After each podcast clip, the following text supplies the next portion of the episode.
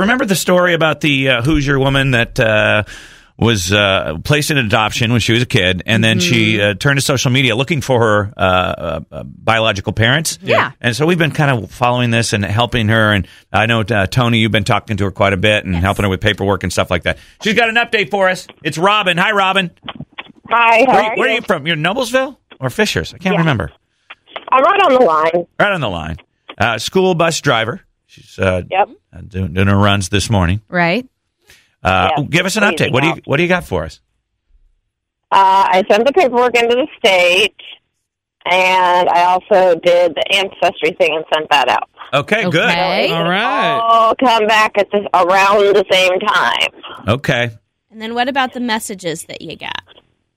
Um, I have gotten two that sound like they could pan out, but I'm not getting my hopes up until I know.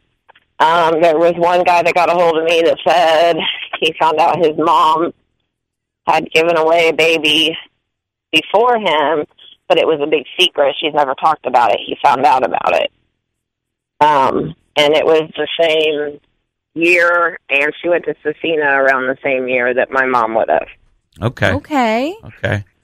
And then um, there was another one that reached out to me and actually gave me a name and said she remembers this girl being pregnant and seeing a black guy, and she got pregnant. And as soon as she got pregnant, she left school and never came back.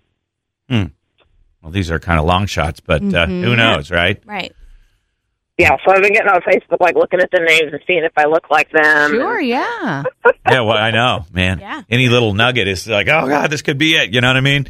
So, Yeah. all right, well, good. We got the paperwork going, and uh, c- keep us Couple of posted. Yeah. Little tidbits Yeah. that might maybe turn into something. Who so knows? has the guy that said his mom gave uh, a baby up for adoption, has he gotten back to you on any more information? Um, no, he did ask if I knew anything else, and I just said all I know is that, you know, she was around the age of nineteen, twenty, eighteen, something like that. Um, he said his mom did go to Cecina, and I said, and I do know that there's red hair in my family. And he goes, well, my mom doesn't have red hair, but my grandma has red hair. And he said that his grandma was a homemaker and his grandpa worked in like a some type of plant. Hmm. So Okay, that kind of matches up then. yeah, that had a lot of that freak it gave me chills. It Yeah. kind of freaked me out a little Yeah. bit. Okay, all right. All thanks for the right. update. Appreciate it. Get on with your stuff. You got to run run the bus today. Ride that bus. Ride that bus. Drive that bus. Ride that bus. All right. Bye. Love you. Bye.